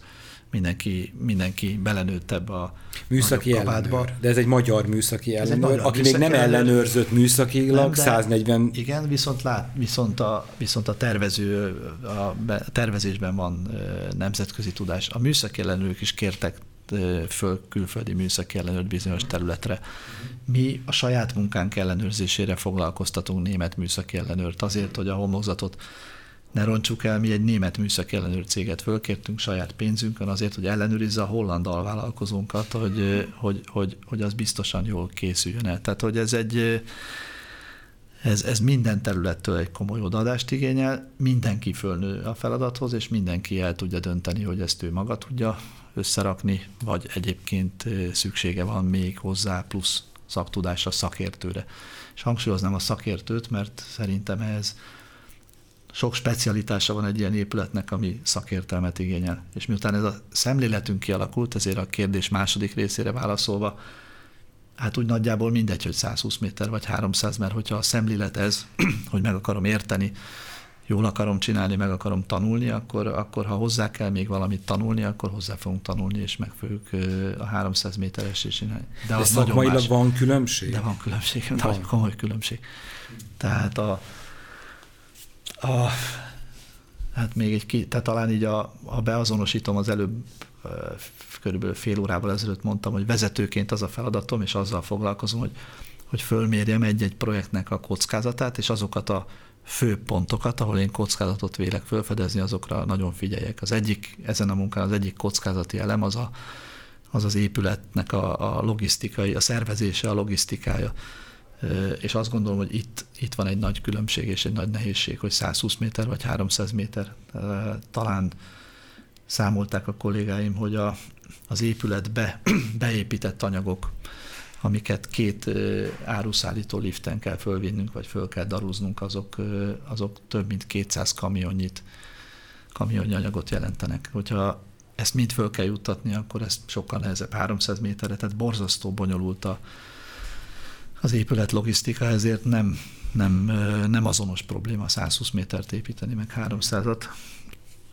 Komolyabb kihívás 300 méteres épületet építeni, de szellemiségét, hozzáállását tekintve azt gondolom, hogy ugyanaz, és ezért nem félnénk tőle. Uh-huh. Olvastam ezeket az óriás toronydarukat, hogy ekkora toronydaruk még nem dolgoztak Magyarországon, mert nyilván ugye itt emelkedik az épület, ugye nyilván a toronydarúnak magasabbra kéne. Meg tud nekem mondani, hogy most a világ legmagasabb épület az milyen magas lehet körülbelül? Igen, ez a Dubai épület, ezer, tehát azt hiszem, hogy 1000 méter környékén van, 1035, 995, nem tudom, de... Ugye, ugye nincs olyan toronydarú, ami oda felmegy. Nincs, de... Ott azt kell elképzelnem, hogy 300 van. méterre felmegy egy toronydarú, és onnan nyúlik fel, vagy ezt hogy kell elképzelni? Ott a, azt az épületet úgy építették, hogy ennek a, a mi épületünknek is, és annak is van egy belső liftmagja, ami gyakorlatilag végig megy az egész házon, és a liftek végigmenek, és abban voltak bent a daruk, és azt oldották mindig, és az bent volt az épületben a daru, és az igazi kihívás a végén az volt kivenni azt a rengeteg elemet, ami, ott bent van ilyen 20 egyszerűen, méterenként a, egyszerűen ilyen varázslat szaga van nekem, tehát hogy tudom, hogy tudom, hogy tudomány, de egyszerűen ilyen, mikor, próbál, mikor vannak ezek a videók, ez a hogy készült, meg nem tudom, tehát ez a típus, de szinte teljesen elképzelhető, hogy az ember mire képes, vagy a technológia, vagy a precizitás, vagy a, tehát mire képes, hogy, hogy ilyen magasságokban megint egy az átlagember kérdez, csak szoktam olyanokat kérdezni, hogy tök izgalmas legyen a dolog, hogy van olyan, aki 100 méteren, vagy 50 méteren nem fél a magasban, de már 500-on fél. Tehát én például nem vagyok, alapvetően én bírom a magasságot. Nem tudom, milyen lehet ott dolgozni, tehát hogy 80 méteren más se dolgozni, mint 20 méteren, nem tudom, tehát hogy, hogy ez így van ilyen? Tehát hogy, hogy ez, olyan emberek kellenek, vagy... Hát a, azt gondolom, hogy a a különbséget ott tennék, hogy van tériszonya, vagy nincs tériszonya, de azt tudom mondani, hogy, hogy ahogy egyre följebb megyünk, a, a szél az egy nagyon, nagyon komoly uh-huh. ellenfél ebben a, uh-huh. ebben a műfajban, tehát a 50 méteren még kevésbé jelent problémát, 120 méteren mi már érzékeljük, de 300 méteren ott, ott komoly tényező, és azon a dubai 1000 méteres épületnél ott el nem tudom képzelni, hogy ott a széllel mit kezdtek, és hogy ott, ott feltelte minden második nap munka megállt, mert a szélviszonyok miatt nem lehet. Úgy lehet kikerül, úgy lehet kicselezni az emberi agyat, és itt mi is ezt csináltuk a szerkezetépítés során, hogy létrehoztunk egy olyan pajzsot, ami, ami egyrészt egy ilyen biztonsági szerepet töltött be, a leesés elleni védelmet, mindegy, hogy egy kalapács esik le, de az onnan esik le, az akkor nagyon leesett. Uh-huh hogy az ember ne essen le, ugyanakkor becsapja a szemet is, tehát aki fönt dolgozott uh-huh. és szerkezetet épített, az, az nem látott le, mert ennek a toronynak a négy oldalára egy ilyen vízszintes vagy közel uh-huh. vízszintes pajzsot tettünk, amitől egyébként aki ott dolgozott, az úgy nem, nem mindegy, mindegy volt, hogy a, vagy azt is Aha. érezhette volna, hogy a második emeletnél járunk, és ezt, ezt folyamatosan húztuk föl az épülettel együtt, és így építkeznek alapvetően a, ennek van ilyen pszichológiai vetülete? Abszolút, persze. Hát ugye, ha, Tehát, hogy nem csak azért kérdezni... teszek oda egy ilyet, hogy a kalapács ne essen le, hanem már végig kell gondolnom, hogy én nem tudom máshogy mondani, hogy húz a mély, tehát amikor lenézek ebbe így, az Ez húz. így van. Tehát ennek van egy ilyen vetülete Így, is. abszolút, és a, ugye még az érdekesség kedvéért ez matematika, tehát hogyha van egy pszichológiai vetülete, és hogyha lent megkérdezném az építési területen enélkül a védőpajzs nélkül, hogy akkor kinek van tériszonya, ki az, aki tud magasban dolgozni, elveszteném a dolgozók felét, kétharmadát. Ha egyébként ez a pajzs ott van, akkor, akkor mindenki tud egy második emeleten dolgozni, mert hogy egyébként csinálja egy, normálisan. Hogyha én azt a hatást előállítom, hogy ő azt úgy érzi, hogy ő nem a magasban dolgozik, akkor, akkor nem vesztettem el a dolgozók többségét. Tehát ezt is meg kellett tanulni hozzá, szóval sok, sok összetevője van.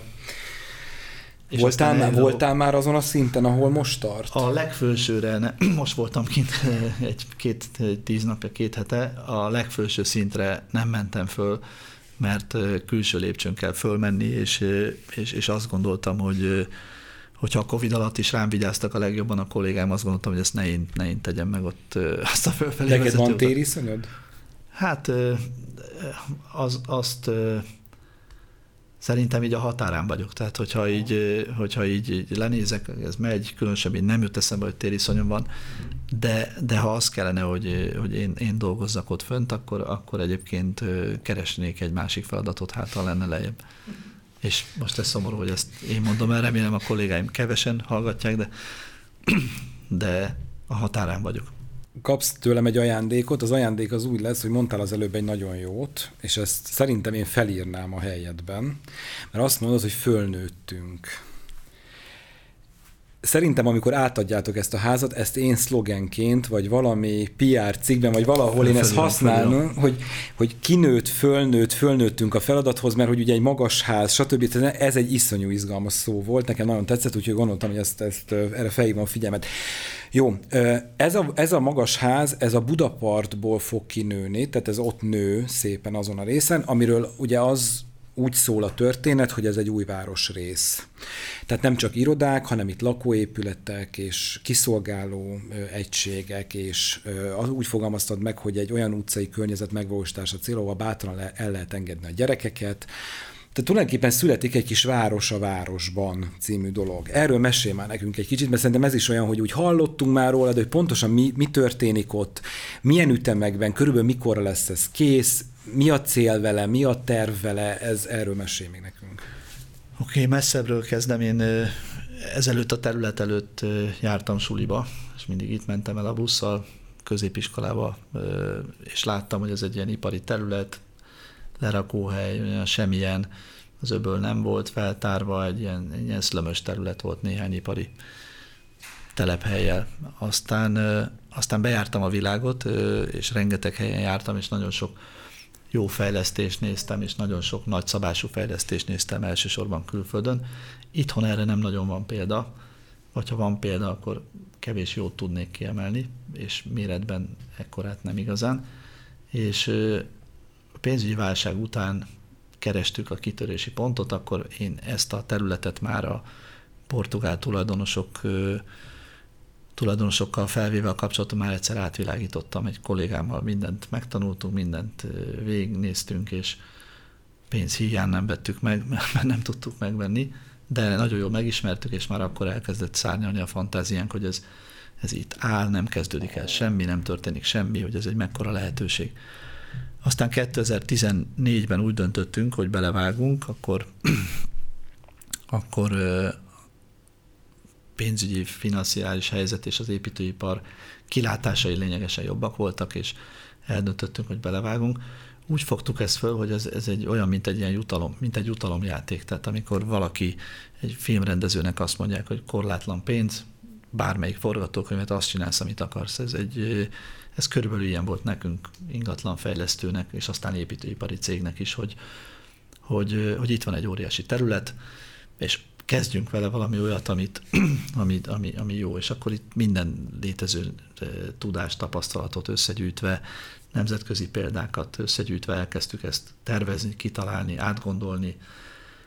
Bevontunk egy Dán tervezőirodát, egy nagyon, nagyon sokat tanultunk tőlük, friss gondolkodásúak. A Dánok egyébként nagyon kreatívak, nagyon jók, a, nagyon jók az építészetben, szerintem a világ legjobb tervezőirodája is egy Dán tervezőiroda most és, és velük, velük dolgozva, sokat tanulva, velük való beszélgetésből kialakult egy, egy elképzelés, ami egyébként üzletileg is megállja a helyét, és, és aztán sok szempontnak megfelel. És a, ezt tovább finomítottuk, végig mentünk az engedélyezés labirintusán, miután ismerjük ezt a labirintusban, tehát nagyjából tudjuk, hogy hogy kell a labirintusba menni, és nem teljesen ismeretlen terület, és meg tudtuk kezdeni a beruházást. Egy feladatunk van, hogy konzekvensen végigvinni azt, amit, amit az elején kitaláltunk, amiben, amiben minden, minden jó gondolat belekerült, és nem kötni kompromisszumot. És most gyakorlatilag ez zajlik. Ezért az az idézet, az a, a Dánoktól tanultuk, a, itt voltak többször, végignézték a Budapestet, vettek ilyen távolságokat, épületméreteket, végignéztek több városrészt, Józsefváros, belváros, ötödik kerület. Csomó mindent megnéztek, ők tettek javaslatot a távolságokra, sűrűségre, magasságokra, hogyan ugráljunk az épület magasságokkal, mit, mit tegyünk, hogyan, hogyan, néz, hogyan legyen változatos, de, de egyébként mégis azért valami logikus rendben, és a közlekedésnél ö, nyitották föl a szemünket. Én, mint mondtam, én itt jártam el gyerekkoromban, és ők, ők, mond, ők, ők tanítottak minket arra, hogy ne, ne, ne csináljunk egyenes utcákat. Miért minden, minden utca egyenes? Miért ne csinálnánk egyenes utcákat? És mondta, hogy azért, mert ott le fogják vágni ezt a sarkot, tehát ott be fog jönni egy autós a Budafoki útról, és ki akar menni majd a rakpartnál, és hogyha egyenes utcák vannak, akkor itt fog keresztül menni, és el fog ütni itt valakit. Puh, sok mindenre gondoltunk, de egy Dániából kell ide jöjjön valaki, aki ezt elmondja, aki ezt összerakja, aki ezt a szempont. Ezért néha nagyon jó, hogyha valaki kívülről néz valamit, és, és nem, nem, nem válik belterjesé. Elkezdték össze eltolni az épületeket, az utcákat, és szerintem a Budapart egy olyan hely, Elértük azt, hogy nem parkol autó a házak között, tehát le kell menni a mélygarázsba, parkolásgátlók vannak. Ez tényleg az a hely, ahol ki lehet majd engedni a gyereket az utcára. Én úgy nőttem föl Budafokon, hogy az utca volt a játszótér, ott mindent tudtunk csinálni. Ha repül a pöttyös labda, igen, ki tudja, hol áll A kerékpár, meg a gördeszka, uh-huh. és itt ezt ugyanezt meg lehet csinálni, és szerintem kevés helyen lehet a városban ezt megcsinálni. Rengeteget tanultunk, következőt biztosan jobban csinálnánk, tehát a, abban biztos több lenne még a következő ilyen fejlesztésben, de azt gondolom, hogy ez is, ez is szépen alakul. Óriási előny a víz, óriási előny, egy nagy park van. Tényleg lesz strand? Két, most nyitunk, tehát jó idő kell már csak, uh-huh, és, uh-huh. és most nyitunk. Rengeteg homokot vittünk oda, a víz tiszta, most raktuk le a gyepszőnyeget, egész májusban esett az eső, de most rakjuk a gyepszőnyeget, és nyit a strand én, én azt gondolom, hogy, hogy nem szabad letérnünk arról, amit az elején kitaláltunk. Mikor készül el, amikor úgy végleg, végleg, végleg? 2028 vége. 27 elején kezdjük az utolsó épületet. Tervek szerint kell hozzá, kell hozzá hit, kell hozzá pénz, kell hozzá kitartás, kellenek hozzá a bérlők, illetve vevők. Én úgy látom most, hogy, hogy ez egy, most már egy ilyen önmagát gerjesztő folyamat, tehát hogy hogy ahogy egyre jobban látszik, ahogy egyre nagyobb, egyre, egyre jobban tárgyasult, egyre jobban érezhetők a méretek, úgy van egyre könnyebb dolgunk az értékesítésben, a lakásértékesítésben és a bérlő, irodaházi bérlő keresésben is. Tehát így, így szerintem egyre jobb. Ha most oda költöznék, akkor hallanék ukrán technót, tehát hogy be, beköltöznék, de még közben azért ott a daruk azért dolgoznak? Nem, villanyszerelőink vannak, ukrán villanyszerelőink, ő, ők megtapadtak, hogy így fogalmazzak, tehát érkezett a három villanyszerelő, négy tanító, tíz agronómus, és nem tudom, és, és egész villanyszerelővé váltak a végére. Ők egy villanyszerelőnek és egyébként a, a marketnek sem álma a lakóépítés. Mm-hmm. Tehát nem könnyű lakást építeni sokkal, uh-huh. mert nem annyira izgalmas, és, és uh-huh. cserébe rengeteg helység. Az ukránok tűrik a monoton munkát, uh-huh. és ezért ők maradtak, de technót nem hallgatnak. De akkor, tehát az, igyekeztek azért úgy csinálni az egyes fázisokat, az ütemezést, hogy azért akik így már költözgetnek, vagy bérelnek, vagy nem tudom, hogy a, őket a lehető legkevésbé zavarja. De gondolom azért ott az mégiscsak azért épülnek dolgok. Szóval aki ezt most választja, az tudja, hogy ez 8 év múlva, 7 év múlva, hogy ez akkor tól lesz majd végleges, és, és akkortól viszont iszonyú. Igen, próbálunk egy logikus rend szerint haladni. Célunk az, hogy a főútvonal felől az irodaépületeket megépítsük, és az már önmagában adjon egy zajcsillapítást. Az építkezést azt, azt igyekszünk szigorúan munkaidőben végezni, hogy az, az ne zavarja az ott lakókat. Tehát figyelünk erre, de nem lehet eltitkolni, hogy 2028-ig még dolgozni fogunk. De ezt tudják, akik mennek, gondolom. Jó, még egy nagyon gyors téma, és utána még egyet kérdezek. A gyors témám az a egy picit, most is, ahogy mesélsz, meg amiket olvastam ö, veled kapcsolatban, meg rólad, meg nem tudom, hogy ö, érzek egyfajta ilyen meccenatúraságot, tehát fiatalok, meg művészet, meg kreativitás, meg moméval együttműködés, meg, meg nagyon sok minden, tehát rengeteg területen, hogy, hogy ebből, ez, én azt olvastam, tudástranszfer, tehát hogy a, a marketnek a tehetséggondozás, a jövőbe való befektetés, hogy erről mesélj egy kicsit, hogy, hogy tökre, azt tökre értem, tehát látom a szenvedét, meg érzem a szenvedét, és hogy nyilván ezt valahogy tovább örökíteni, hogy ezt vigyék tovább, hogy ez haladjon, hogy menjen, hogy a következő generáció, és hogy, hogy mit tesztek ezért, milyen programjaitok vannak, ez, ez még érdekel. Szerintem a legerősebb programunk az maga a HR stratégia, tehát mi, mi szinte kivétel nélkül pályakezdő fiatalokat veszünk föl, és nevelünk. És ebben nagy energiát fektetünk, így egyre több és egyre értékesebb munkatársunk van. Aztán fontos feladat elő, eléjük egy karrier vonalat, egy, egy, egy, egy lehetséges pályafutást elé tárni, és ahhoz, hogy ezt jól tudjuk összetartani, ahhoz, ahhoz, ahhoz, ahhoz folyamatosan képezni kell őket. Ebbe beletartozik az is, hogy, hogy hogyan tekintse a világra, és hogyan fordulja többi ember felé mi nagyon komolyan vesszük a társadalmi felelősségvállalást, és az, bőven, bőven túl ezen, a, ezen az általános megfogalmazáson, tehát hogy, hogy, hogy olyan embereket szeretnénk magunk körül tudni, akiknek minden, minden érzékszerve reagál a, a társadalom problémáira, segítünk, támogatunk.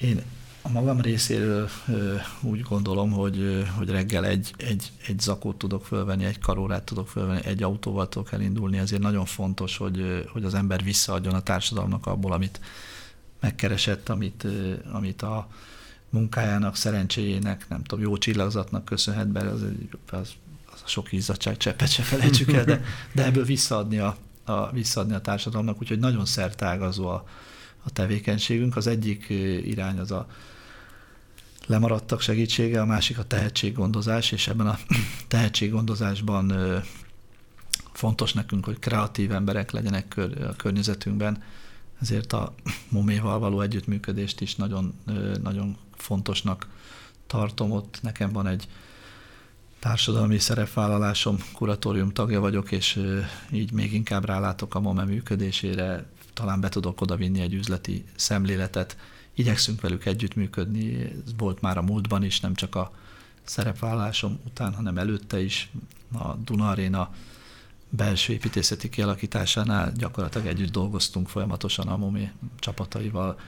Nagyon érdekes volt megélni, ahogy a MOME tanárai, a MOME Innovációs Intézete dolgoztatta a diákokat, pályázatokat írtunk ki, és, és, és a győztes pályaművek azok ott vannak még mindig a Duna arénában, és abban ússzák a világrekordokat, és ez nekünk is nagyon jó, és nekik is nagyon jó. A cégen belül is nagyon figyelünk a tehetséggondozásra, tehát nem az a, nem az a vállalat vagyunk, ahol a kor viszi előre az embereket, nagyon hamar észreveszünk a tehetségeket, teljesen mindegy, hogy ki hány éves a, a szellemisége, a tehetsége, ha megvan, akkor nálunk vezetővé válik, és, és, és kap egy komolyabb feladatot. Támogatjuk a, a kultúrát, a, művészeteket mi magunk elhatároztuk, hogyha befejezünk egy, egy épületet, akkor ott mi mindig szeretnénk hagyni egy műalkotást, ezt, ezt mi finanszírozzuk, és ezt mi, mi ott hagyjuk, mert azt gondolom, hogy nekem nagyon imponált a századfordulón ez a szemlélet, akkor kötelező is volt a közmunkák tanácsa idejében a beruházás egy bizonyos részét visszafordítani kulturális célra ezt mi magunktól megtesszük, tehát hogy szeretnénk egy olyan jó példa lenni, egy olyan fákja, ami, vagy egy olyan zászló, ami mögé be lehet állni, és akkor azt a gondolatot lehet továbbvinni. Sokat kell erről beszélni, sokat kell mondani, hát ha ez a jó példa átragad. No, egy utolsó kérdésem még van, talán van egy gondolatom. Szereted a Big Mac-et? Igen, ez a kedvencem a kérdés. A, a, a Big Mac is a kedvencem, és a cég is a kedvencem. Nem tudnak letéríteni, tehát most már McDonald's-es, McDonald's-esként, már régen is McDonald's-es voltam, de most aztán pláne, kérdezik mindig, hogy a, mely, melyik szendvicset kéred, a legújabban, ezt, ezt még mondom, én, én a Big Mac-et szeretem a legjobban, azt, azt nem ja, tudom akkor. Jó, akkor ráéreztem. Nagyon ráéreztél, tehát a, a, nem, nem tudnak igazából letéríteni erről az útról. Hát Azóta szereted, vagy egyébként is Én szereted? Egyébként is. Tehát, Mennyire vagy ilyen gyors kajás?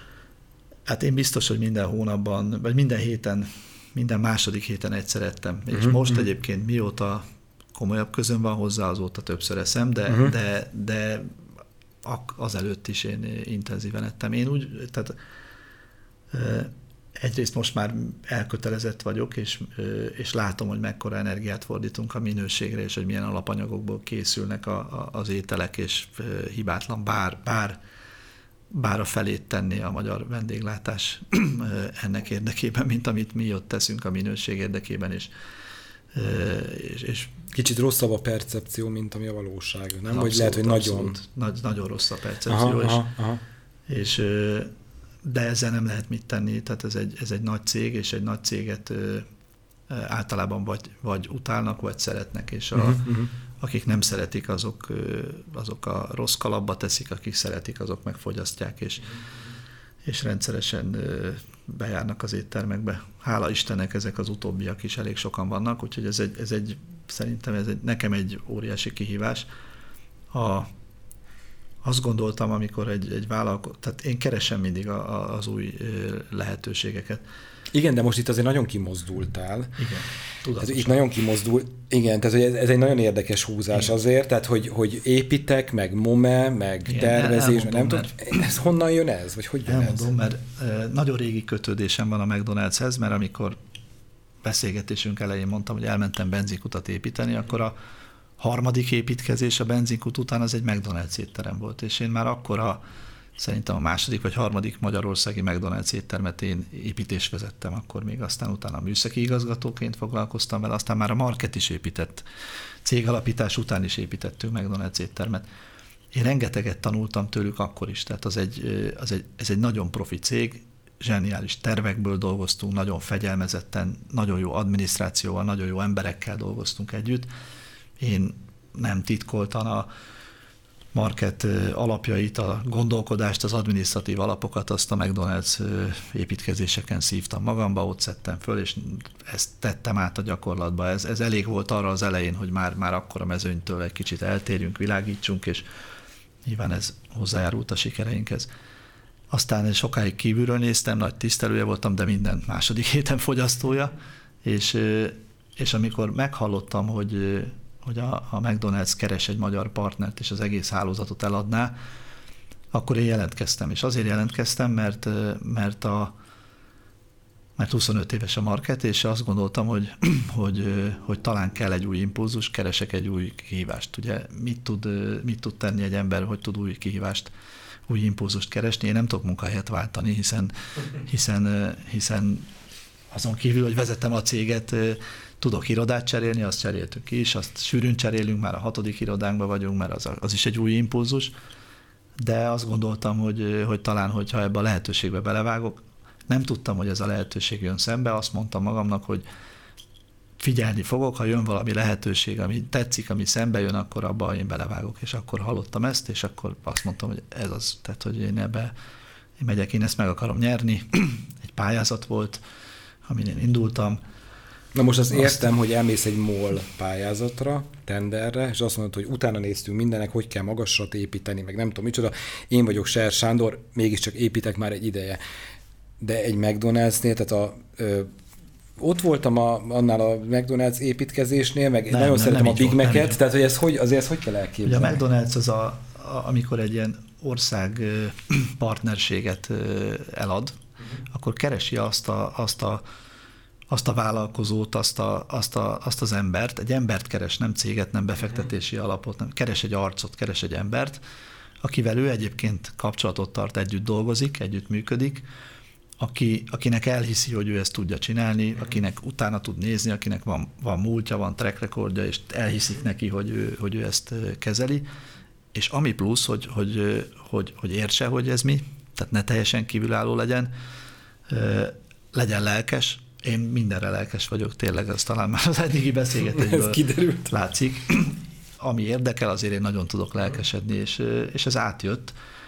Egy idő után azt éreztem, hogy, hogy esélyes vagyok, és aztán ezt a közel fél évig tartó pályázatot megnyertem. Ezt nemzetközi tanácsadó cég bonyolította. Ők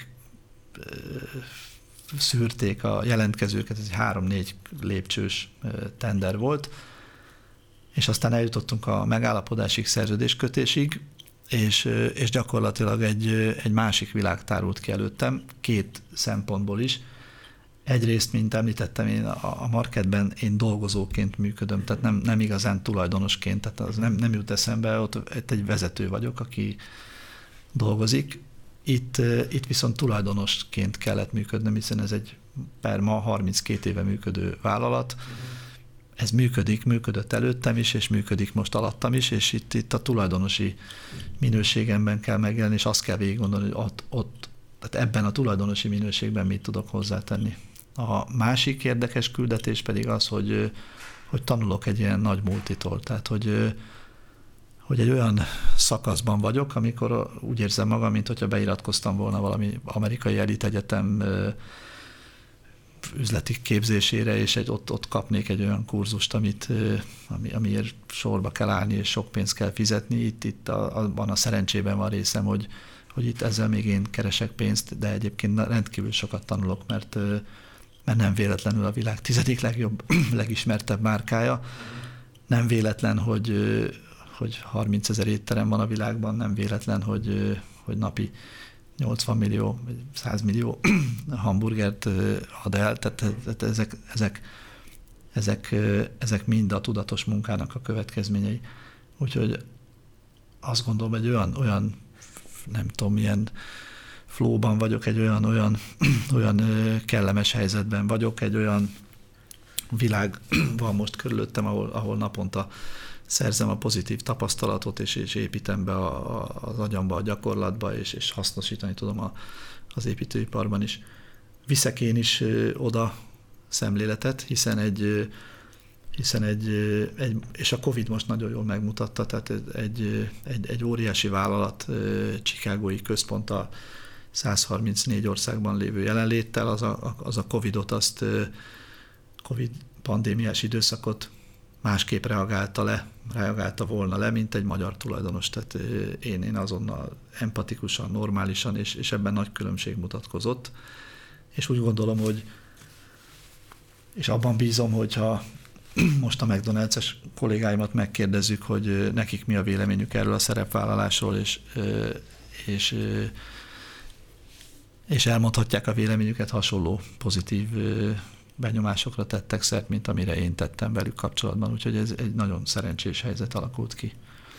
Nem tudtam úgy elképzelni igazából, hogy hiszen nem tudom, terveznek szendvicseket, meg ö, kitalálják, a, hogy mit mondjon a McDonald's, meg, meg olyan iszonyú erős márka, meg nem tudom, és azon gondolkoztam, hogy vajon mi lehet a te szereped. Ez egy érdekes kérdés volt bennem, hogy ö, hogy, hogy mi az, amikor tulajdonolsz egy ilyet, és, és hogy ez mennyire, mennyire marad nemzetközi, mennyire tud, tudod behozni te a dolgokat. Tehát most mondok egy furcsa dolgot, hogy ha te kitalálod, hogy legyen egy makói paprikás, vagy makói hagymás, nem tudom, Big Mac verzió, akkor az lehet, vagy az nem lehet? Hát vannak ilyen ötleteim, ez most hasonló, hasonló jellegű ötleteim, de akkor bekerül a, a rendszerbe, elkezdenek róla rajta gondolkodni, és alapvetően meggyőznek, hogy ez most szerintem nem jó. De, de van már olyan, ami, ami, ami, ami, ami átment, és átütöttem vele a, az inger küszöböt. Én úgy gondolom, hogy alapvetően a fejlesztés az, amivel a legtöbbet tudom hozzátenni, és a fejlesztés az cégfejlesztés egy részről, másrésztről a, a, a hálózatfejlesztése, tehát szeretnénk sok új éttermet nyitni, amiben tudok segíteni, hogy, hogy ismerem ezt az országot, ismerem a magyar embereket, könnyebben, könnyebben megértem a, a gondolatukat, aztán tudok rendkívül gyorsan dönteni, ezt, ezt Chicago nem gyakorolta eddig, tehát ők ezzel a multiléttel nem a gyors döntések hívei voltak.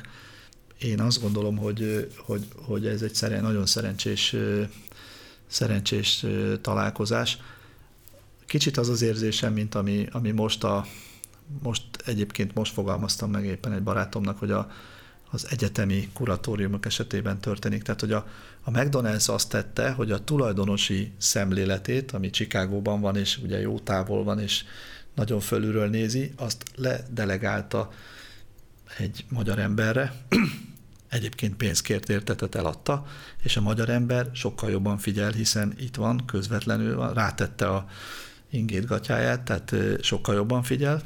A, az állam egy kicsit ugyanezt tette az egyetemekkel, hogy rábízta a kuratóriumokra, és az állam távoli látásmódját oda helyezte közvetlenül az egyetem fölé, amiből szerintem jó dolgoknak kell kijönnie. Itt a McDonald's-nél én már látom, tehát tényleg visszaigazolja az élet ezt a, ezt a döntést a McDonald's részéről és az én részemről is. Nyilván titkos volt, vagy gondolom, hogy titkos volt, de, de sokan jelentkeztek, hogy Istenem, de szeretném én a McDonald's-et, vagy mi, mit gondolsz erről? Itt nem, nem, nem jelentkezőket gyűjtöttek, a tanácsadó cég alapvetően fölkért embereket. Ja, ja, ja. És az, nekem az volt a benyomásom, hogy, hogy egy nagyon erős, hosszú casting lehetett, tehát sokat, sokat válogathattak, sok embert nézhettek meg, és megint csak benyomásaim szerintem három-négy, hárman, négyen futhattunk, ezért igazából komolyan, legalábbis a végén biztos. Jó. Ö, gyerekeid örültek, hogy... Hát az volt, hogy van valami kártya, amivel így bemegy, családi, és aztán... családi tanács kellett, hogy összejöjjön. Én a családban demokráciát igyekszem tartani, és, és szavazott mindenki, hogy akkor foglalkozzak ezzel, vagy ne foglalkozzak És minden ezzel. is egyöntetű volt. Mindenki féltett tőle, de látták a lelkesedést, és, és most ma már, ma már azt gondolom, hogy mindenki nagyon szereti, és, és, és most megértették, és, és egészen más volt nekem is kívülről nézni, most, hogy bent vagyok, része vagyok ennek a, ennek a rendszernek, így, így, így még lelkesebb vagyok tényleg. Tehát egészen másképp látom. Van golden ticketetek? Tehát te bemész egy, egy McDonald's, és az van, hogy így nagyon, megjött a izé, na mit szeretnél? Nincs, ez nagyon-nagyon-nagyon kell. Szóval én, én, nem is, én is csak ilyen legendaként hallom, hogy van ilyen. Tehát itt, itt Magyarországon biztosan nincs fizetők érte én is mindenhol, és, és szerintem föl se ismernek, úgyhogy, de nagyon elégedett vagyok, mert a, annak ellenére, hogy nem ismernek föl, nem, de, tehát akárhányszor vásárolok, mindig, mindig, mindig megkapom ugyanazt a mosolyt, ugyanazt a kedvességet, és ez így tök jó, és meg vagyok róla győződve, vagy nem tudják, hogy ki vagyok. Utolsó kérdésem, ez egy igen, nem majdnem igen nemes kérdés, az pedig az, hogy sok-sok év múlva, évtized múlva, de nem tudom, lehet 2100-ban, teljesen mindegy. Um, itt lesznek az épületek, amikhez volt valami közöd, kitemlegessenek majd, vagy mit emlegessenek majd.